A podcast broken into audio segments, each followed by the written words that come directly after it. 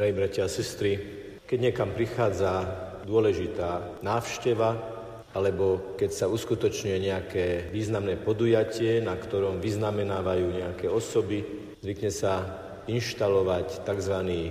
červený koberec. Je to stará kultúrna záležitosť, vystopovateľná ešte v staroveku, že sa pre tých, ktorí sú akýmkoľvek spôsobom vítaní a slávení, vytvára sa pre nich umelým spôsobom pohodlná cesta. Červený koberec.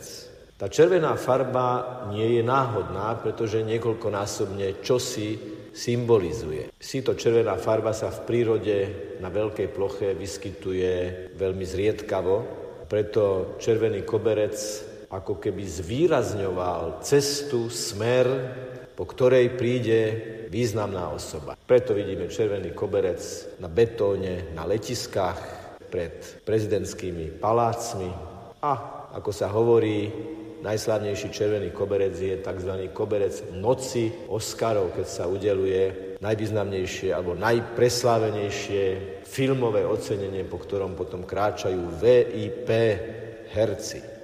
Ale tá červená farba vyjadruje aj kráľovskú alebo mocenskú pozíciu toho, kto potom koberci ide, že je mocný, že má vplyv, že je kráľ. A ten Posledný význam môže byť ten, že je to farba krvi a preto ten, kto po červenom koberci kráča, je ako keby hrdina hodný úcty. Možno by sme mohli povedať, že aj keď Ján Krstiteľ v dnešnom evaneliu hovorí pripravte cestu pánovi, nadvezuje na túto kultúrnu tradíciu. Keď mal do nejakej oblasti rímskej ríše prísť panovník, tak pripravovali cestu. V tom čase to bolo veľmi náročné, pretože asfaltové cesty, ako ich poznáme dnes, samozrejme neexistovali.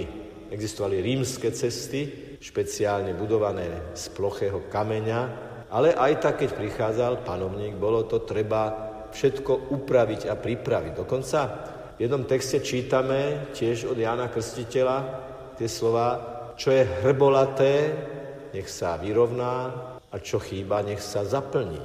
Vieme si predstaviť, že to, čo chýba, to, čo prevyšuje.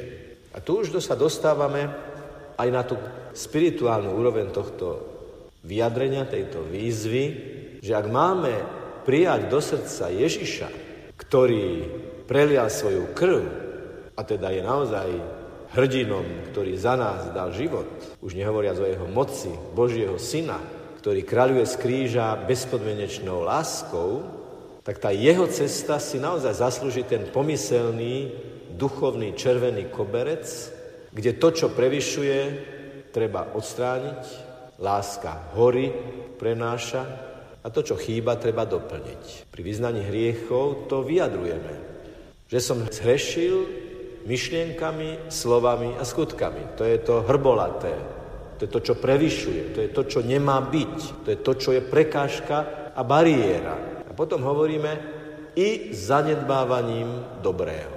To je to, čo chýba. To je to, čo treba doplniť. A samozrejme, že to hlboko vnútorne súvisí. Čím viac zaplňame chýbajúce miesta láskou, tým menej je tých hrbolov hriechu, myšlienkami, slovami a skutkami. Dôležité je pre touto vetou ešte aj to vyjadrenie, kde hovorí, že je hlas volajúceho na púšti. To môžeme porozumieť dvomi spôsobmi. Je to hlas muža prichádzajúceho z púšte, ktorý je úplne vydaný Bohu a jeho cesta k Bohu, k Ježišovi, je naozaj priama, pretože žije plnosť svojej odozdanosti, ale žiaľ hlas volajúceho na púšti môže znamenať aj hluché srdcia. Neviem, či sa vám niekedy podarilo byť v zóne, kde nie je nič a keď tam niečo poviete, znie to tupo, bez akejkoľvek ozveny. To je ten hlas na púšti. Hlas, ktorý nemá ozvenu. A tak sme na Prahu nového roku 2020 pozvaní žiť ako ľudia, ktorí dávajú ozvenu tej Božej výzve, pripraviť denne, deň čo deň cestu Ježišovi do nášho srdca. Vy ste merali cestu z vašich domovov, prekonávali ste prekážky, vzdialenosti, ale možno aj iné, aby ste z bohostánku a z oltára prichádzajúceho Ježiša stretli vo vašich srdciach.